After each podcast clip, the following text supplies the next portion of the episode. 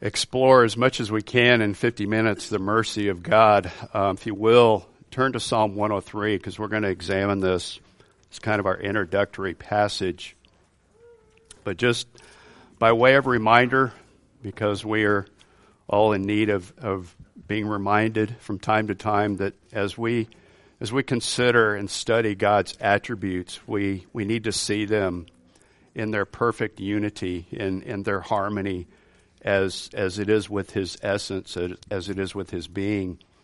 And even though we look at these attributes singularly, uniquely, separately, they're all still one in His essence and being. It's, it's like if you look at any type of tree, there are multiple individual branches but they're all of one type. They're all a cedar tree. They're all an oak tree. They're all a pecan tree.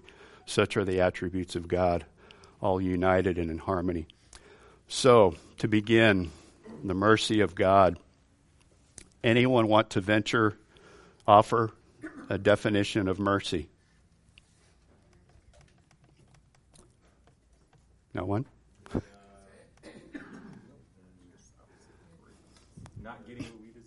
That's good. Yep. Anyone else?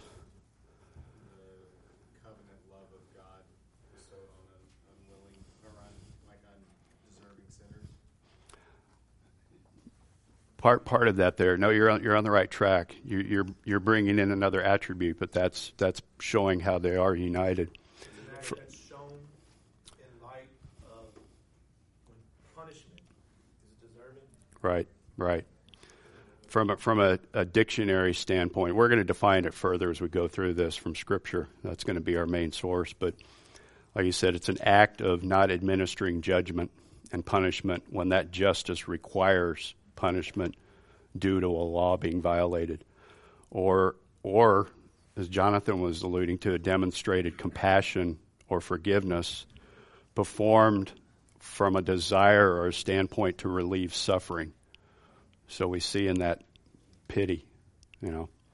So in Psalm 103, we're going to read verses 6 to 14. I'm going to read them. I'm going to read intentionally out of the New King James Version. I'm not bringing any, anything new into the body, don't worry. but I want, what I want to do in this is to not only give us insight into the different word usage for mercy, but also in this particular passage, verses 6 to 14, we really get a, a comprehensive picture of the mercy of God since we are in Sunday seminary class, particularly toward believers. What was that Psalm? 103, oh. 6 to 14. Yep. So follow along. I'm going to read, like I said, New King James. Pastor, I'm not bringing anything new I'm Just no, no fear here. Amen. Same here. But as you read, just notice the comparison. So, verse 6, the Lord says, The Lord executes righteousness and justice for all who are oppressed. He made known his ways to Moses, his acts to the children of Israel. The Lord is merciful and gracious, slow to anger, abounding in mercy he will not always strive with us, nor will he keep his anger forever. He has not dealt with us according to our sins, nor punished us according to our iniquities. For as the heavens are high above the earth, so great is his mercy toward those who fear him. As far as the east is from the west, so far has he removed our transgressions from us. As a father pities his children, so the Lord pities those who fear him for he knows our frame and he remembers that we are dust. Did you notice the difference in the word use there? Absolutely. Quite a few, yeah. So we find in the Old Testament, first we find my marker. it's all right, I got another one. Came prepared. We're going to find in the Old Testament some words used specifically, and I'll give you the definition as we go through them. Pastor, feel free to help me with my pronunciation. Racham. Racham, it's a deep and tender compassion.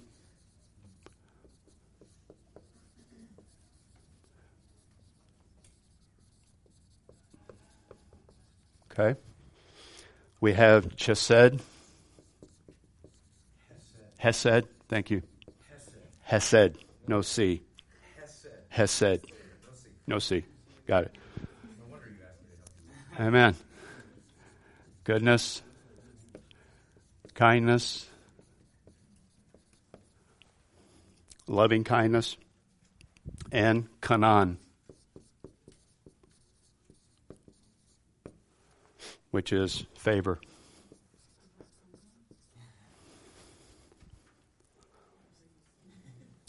Yeah, that one's different. That's actually a KH, Kanan. In the New Testament, we have eleos and El. Mercy, compassion, pity.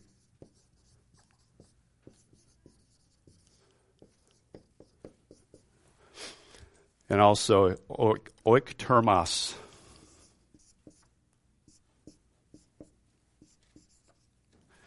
I'll write this better so you can read it.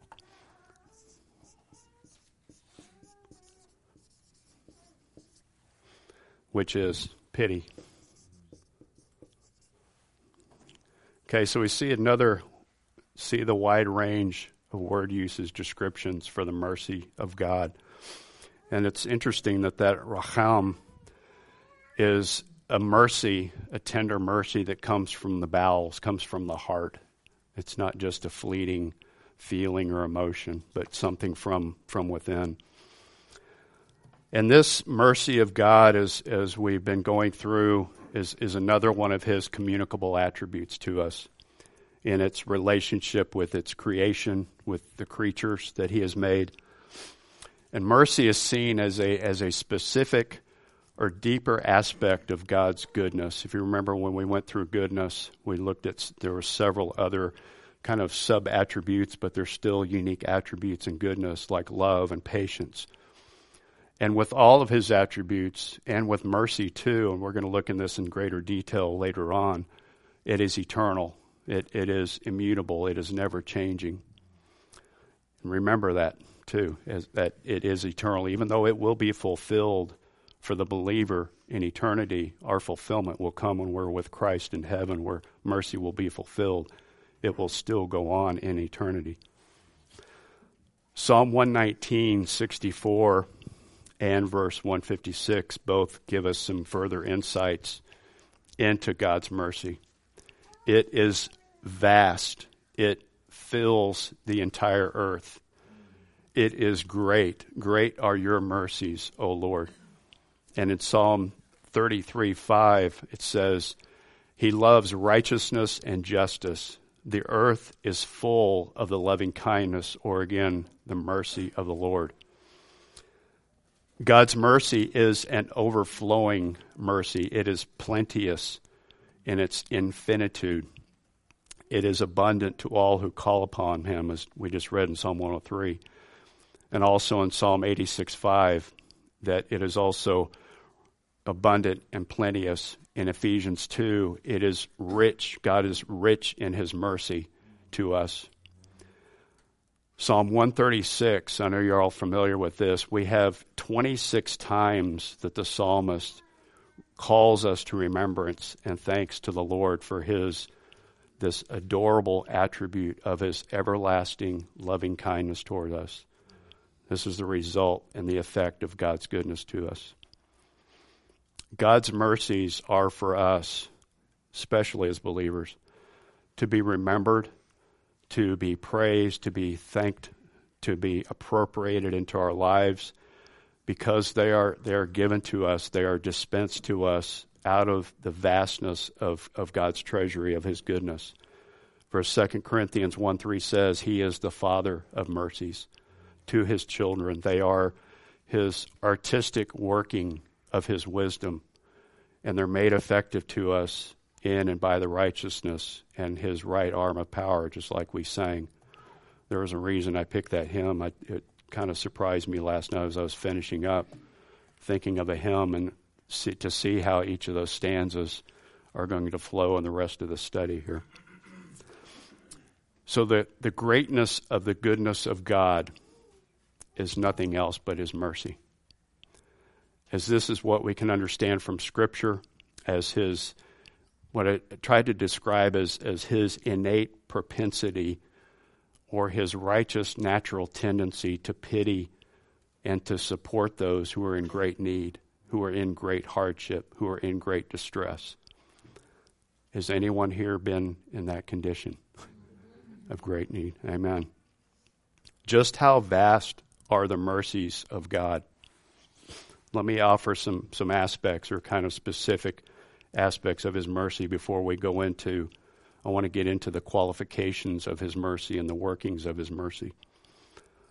Preventing mercy, sparing mercy, supplying mercy, guiding mercy, accepting mercy, healing mercy, quickening mercy, supporting mercy, forgiving mercy, everlasting mercy, filling mercy, grounding mercy, correcting mercy, comforting mercy, delivering mercy, and crowning mercy ultimately. So, I want to start examining God's mercy by looking at two great overriding characteristics of His mercy, of His compassion, of His loving kindness, as we see all these different word usage, and His pity for the believer to take note of and to take to heart. First is that it is such an integral part of His nature, of His essence and His being. God's mercy is an integral part of His nature and His essence and being. And second, that his mercies, his loving kindnesses will never fail. Never fail. Turn to, someone turn to Deuteronomy 4. These are the two verses to, to back this up. Deuteronomy 4, 31, and someone else turned to Lamentations 3. Deuteronomy 4:31. You have that, brother? Since for the Lord your God is a compassionate God, he will not fail, he will not fail you nor destroy you, nor forget the covenant with your fathers which he swore to them. So out of his person, his being, his essence, mercy is founded. It is ushered forth and shown in his covenants, which we're going to get into in more detail later. I'm trying to build and dive deep here, so we're starting the top and working down. Lamentations 3. Anybody have that? Not, I'll read it real quick. It's very familiar verses, I know. Lamentations 3, 21 to 23. This I recall to my mind, and therefore I have hope. The Lord's loving kindnesses indeed never cease, for his compassions they never fail.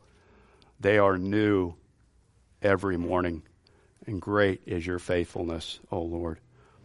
Mercy, we can say, is God's relieving love, what Jonathan went, what he was pointing out, poured out upon man in deep misery, in deep distress. And while this distress or this affliction is, is spiritually rooted in the soul, there are times of physical consequences. But it is also God's mercy that relieves both the soul, and in that relief, there may come physical reprieve or healing. So, based on these two overarching aspects of God's mercy, let's look at three further deeper, distinct aspects of His mercy we find in the Scriptures. First, God's mercy is free in, sen- in a sense that it is a general mercy, okay? It is over all things. This mercy extends to all men, saved and unsaved, plants, animals, all of his creation, all the extents. And in this, we can see an, an omnipresent aspect of God's mercy. Psalm 145 9 the Lord is good to all, and his mercies are over all his works. 145 9. Mm-hmm. Yep. And Acts 17 24 to 25 says, The God who made the world and all things in it, since he is Lord of heaven and earth, does not dwell in temples made with hands, nor is he served by human hands.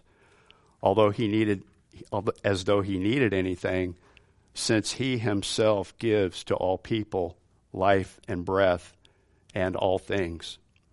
So, as the creature, if we would attempt to raise up any merit of our own, we basically destroy mercy.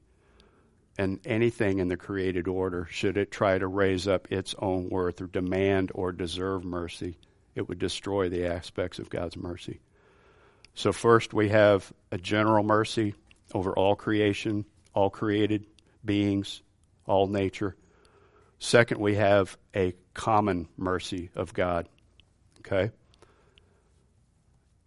And this is specifically exercised upon the children of men in all manner of help and support in spite of their sins. So believers and unbelievers share in this common mercy. Someone want to turn to Matthew 5:45 and someone else turn to Luke 6:35.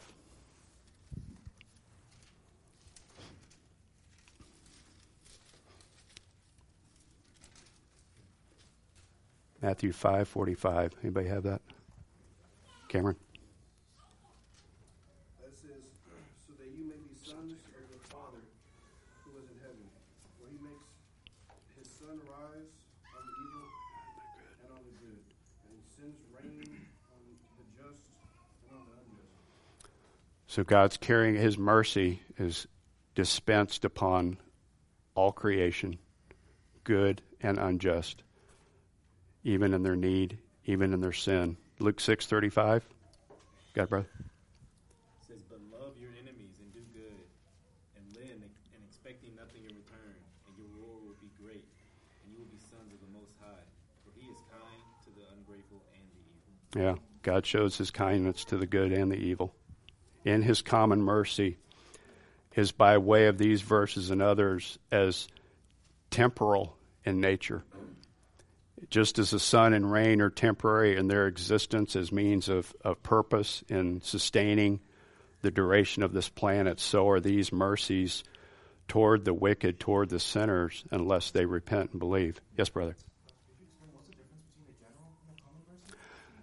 General is over all creation men, women, children, plants, animals, every aspect, everything that God has spoken into existence. Common is directly toward believers and unbelievers, showing that His mercy is extended to the evil as well as to the good, Specif- specifically men, women, and children. Okay? For in, in this time, the mercy of God stays or constrains that speedy execution of God's justice upon sinners and upon the wicked. There will be no mercy extended to them beyond the grave.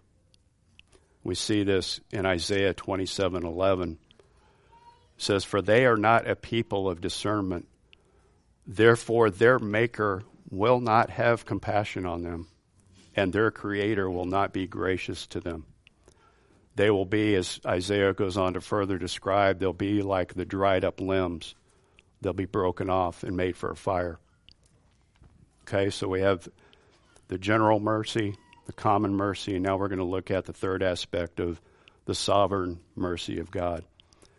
And as you can rightly guess, this is specifically for the child of God, reserved for those who are heirs of salvation in Christ a mercy that's exercised upon God's elect only be, through what He's given as covenantal promises, which is, of course, through our mediator, Christ Jesus. Where do we see this covenant mercy first described and brought forth? Give you a hint Exodus? Mm-hmm. Yeah. Exodus 34. Yeah. Just after the children of Israel had rebelled, created the golden calf.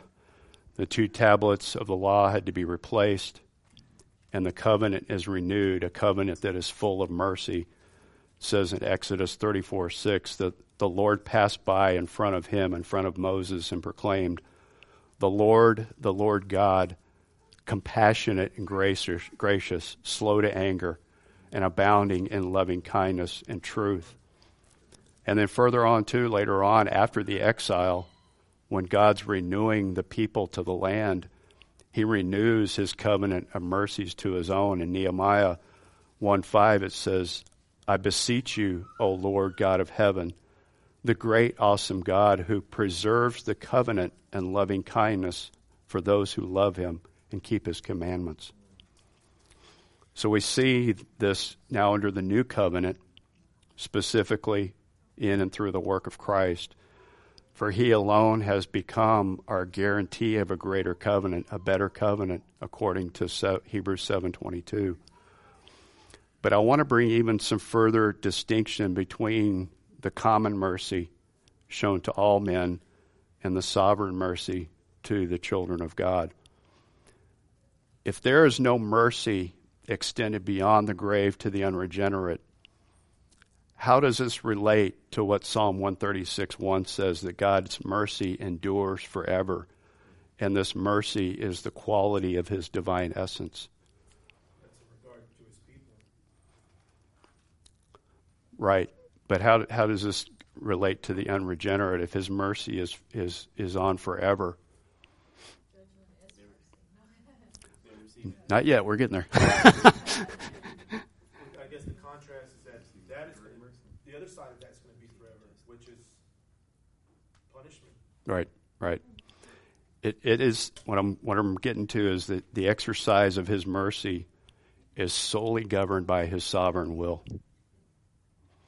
And you guys, I know you know the two verses where I'm going with this: Exodus 33:10 and Romans 9:15. I will make my I myself will make all my goodness pass before you and will proclaim the name of the Lord before you. I will be gracious or merciful to whom I will be gracious, and I will show compassion on whom I will show compassion. Remember, there's, there's nothing outside of God Himself which obliges God, which forces Him, which coerces Him to act for there's nothing outside of him greater than him. If there was something outside that caused God to dispense his mercy, to coerce his mercy, God would not be supreme. Whatever was coercing him would become supreme in directing God in dispensing his mercy. So it's exclusively up to the will of God. It is pure sovereign grace alone that God determines the exercise of his mercy upon the elect. And as I said, we saw that clearly in, in Exodus 33:10 and Romans 9:15. Well, let me ask you this: Is it the is it the wretchedness of the creature, of any man, woman, and child, that would cause God to have mercy?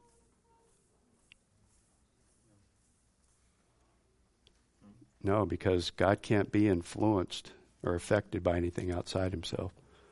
And, and if he were, if that were the effect to cause his mercy, would he not have to save everyone? Because we are all in desperate, despicable, leprous sinners? Wouldn't that require his pity? Is that uh, called impassibility? Yeah. Yeah. And why does he not do this? Because it's not his purpose. It's not his pleasure. It's not his will. If that doesn't humble your heart, I don't know what the reality that will do. So can any any merits in his creatures, any any works of their own, even even their own will be found worthy of God's mercy? Nothing.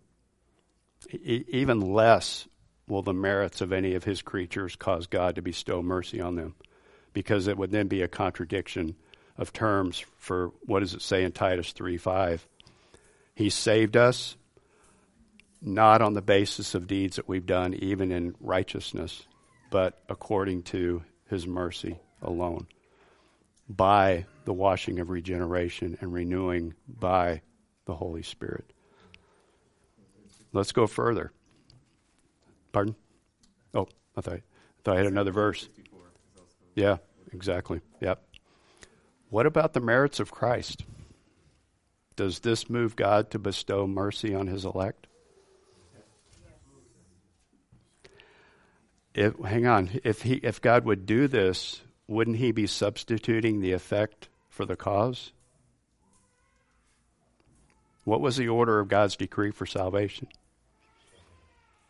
It was first because of God's tender mercies in eternity past that he sent Christ in to die for us. Okay? In the decreed order, so that the merits of Christ alone make it the only means possible for God to righteously grant, to intentionally impart spiritual mercies on his elect. Not trying to trick you up here, but just thinking through this, e- even the merits of Christ was not to bestow mercy, but he came because the mercy had been bestowed upon us. He came to fulfill and carry out that merciful placement on his elect. What do you got, brother? No. this was accomplished because justice was fully satisfied by the surety acting on our behalf. God's mercy was fully accomplished. His mercy arises only from his majestic pleasure, from his sovereign will. So you're saying the mercy of God triggered the sending forth the Son. Okay. He saw from eternity past, before you were even born and existed, before the Spirit hovered above nothing. I will have mercy on him, her, you. And in order to fulfill that mercy, to carry out that pity, to bring salvation to my child, Christ was sent forth. Am I going too deep here, brother? I'm not. I'm not trying to peer deeper into the redemptive covenant, but you know, it's just that that reality is, yeah. Sure. Okay. So I'm in First Timothy one, starting at verse twelve. Where Paul says, "I thank Christ Jesus our Lord, who has strengthened me because he considered me faithful, putting me into service, even though I was formerly a blasphemer persecutor and a violent aggressor. Yet I was shown mercy because I acted ignorantly and unbelief. And the grace of our Lord was more than abundant with the faith and love which are found in Christ Jesus. Yep. It is a trustworthy statement, deserving full acceptance, that Christ Jesus came into the world to save sinners, among whom I am foremost of all. Yet for this reason I found mercy, so that in me, as the foremost, Jesus Christ might demonstrate his perfect patience as an example for those who would believe in him for eternal life. Now to the King eternal, immortal, invisible, the only God, be honor and glory forever and ever. Amen. Amen. You're right on track. You're, you're actually getting to the verses I'm going to get to, but yeah, that's it. That it that it was God's mercy set upon Paul and fulfilled in Christ coming to reveal God's mercy to him in calling him. Yeah, chief of sinners. Yes, brother. Yeah, I was thinking of like Ephesians 1, Mm-hmm.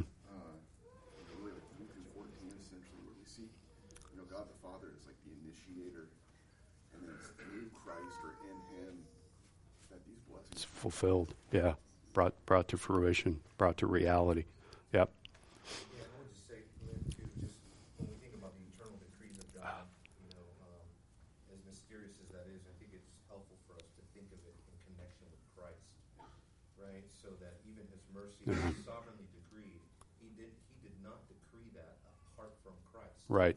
Right. So it's not as if Christ and the cross were some sort of afterthought. All in harmony. The mercy of God. Yeah. The mercy of God was decreed in conjunction with Christ. With that in mind. Yeah. Absolutely. The verse that, um, that Brother Brian mentioned there, Ephesians chapter one. Yep. Every spiritual blessing is in Christ. Christ. Amen. Mercy, Amen. right? So Yep. Sometimes it's, it's, it's, you know, sometimes it's not helpful to think chronologically All right. in terms of decrees.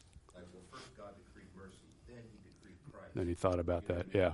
It's more helpful to think of it logically, as, as if without Christ, we don't have the mercy Right. of God. Right? So we can never receive, or God never grants mercy to anyone that he does not join With Christ. with Christ, Right. in union with Christ in eternity past. You know, like what's known as the conceptual union, union with Christ. Amen. God conceives of us in eternity in connection with Jesus Christ. Therefore, He has mercy upon us. Amen. See what I'm saying? Yep. And yes, then He sends forth His Son to fulfill that mercy. Into time, yeah. I'm I'm getting there. I'm just slow getting there. those those are actually my, my closing thoughts. Those two verses. So that's all right. That's all right. so now, even further distinguishing characteristics. When we consider the objects to whom God's mercy is bestowed, as Trish mentioned, let's consider the reprobate who, after facing the judgment of God, is called into the lake of fire. Is this an act of mercy? For the reprobate to be judged and sent into eternal fire and punishment, is this an act of mercy? Right. First and foremost, it's an act of God's justice and holy vindication of, of His honor and His glory. God's ne- mercy is never found to be intolerant or, or injurious or damaging to His holiness or His righteousness. Secondly, from the perspective of the reprobate, it's an act of fairness, of equity, because he's receiving his just rewards. He's judged according to his iniquities and judgment as fit appropriately to his sin, and a righteous suffering is brought upon him. And then third, from the from the aspect or perspective of the redeemed, it will be an indescribable act of mercy for us. Um, David, in his pleading with God in Psalm 143, it says, and in your loving kindness, cut off my enemies and destroy all those who afflict my soul, for I am your servant. You know, this is, this is David pleading for God to carry out his judgment so that he would receive mercy and ultimately that vindication of the sins against God's servant.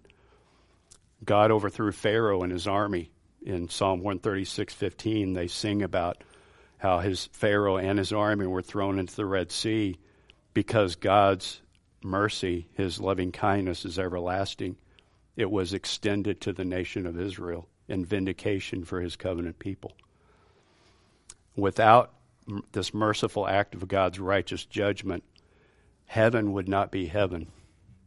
The New Jerusalem cannot and will not be anything filled as what's described in Revelation 21:27. Nothing unclean, no one who practices abomination and lying shall ever come into it, but only those whose names are written in the Lamb's book of life. This is where mercy will be fulfilled in righteous judgment, vindication for God's elect. This will be a glorious time. So, if anyone should ask, why doesn't God take action now? Why doesn't He bring judgment? on the unrighteous sinner. In many ways, he, he, he is around us. We see judgment occurring around us every day.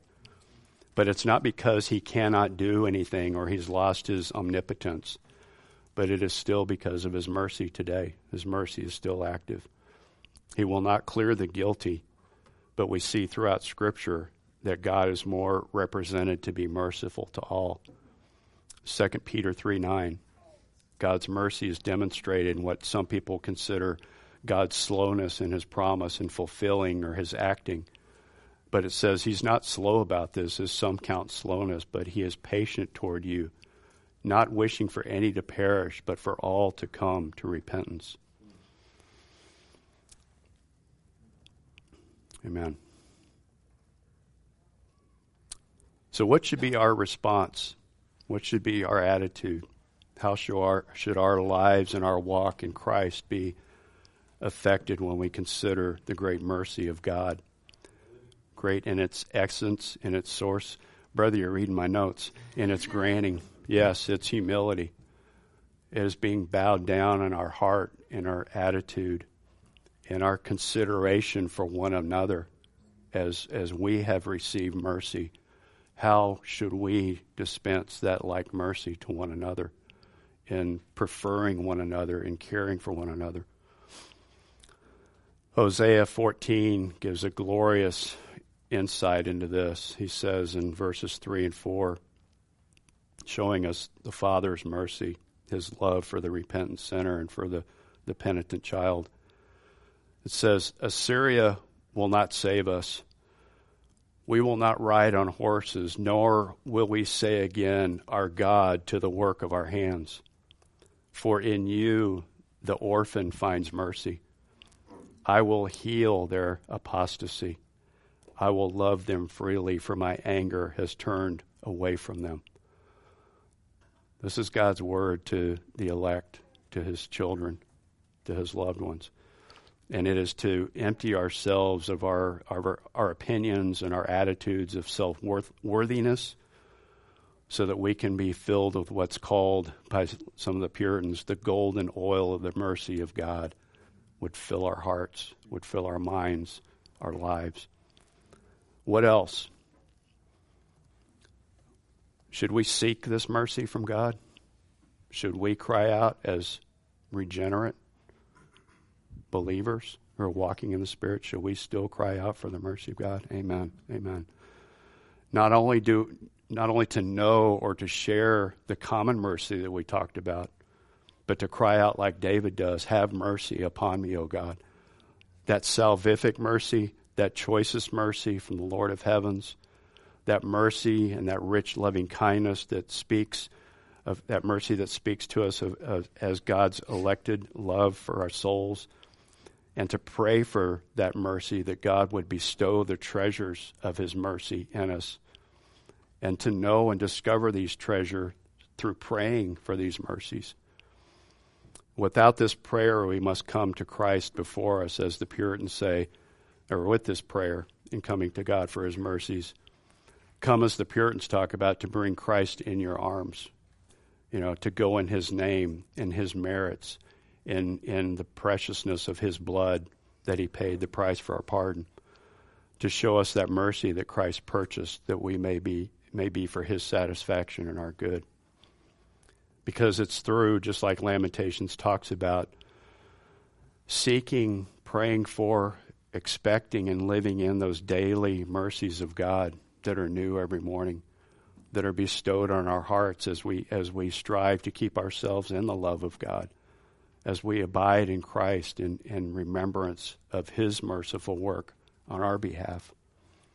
And to desire that Spirit's life within us to walk in that manner worthy of our calling, worthy of pleasing the Father. So, in this final thought, let me ask you who do we know of who did not receive mercy but fully demonstrated it? Well, I was thinking of Christ. That's true. I was thinking of Christ. What was poured out on him at the cross? Was there any mercy shown on the cross? No. Not upon Christ, for we see him bearing out the full and just sentence of the sinner the physical death, the spiritual death, the spiritual destruction, punished so fiercely in facing the wrath of his Father he was punished consciously for sin done in conscious rebellion against God. He was facing that eternal measure of wrath for our sins against an eternal being. And, and on that gruesome cross, he faced the justice and the full torment of hell on behalf of those who would be the full beneficiaries of God's mercy. And this is where we find it in Christ where the sinless one serves out the sentence of the sinner in full and perfect exchange of wrath for righteousness, of punishment for mercy, of death for life. And one final stanza. When all thy mercies, O my God, my rising soul surveys, transported with a view, I'm lost in wonder, love, and praise for God's mercies. Any questions? Any other thoughts?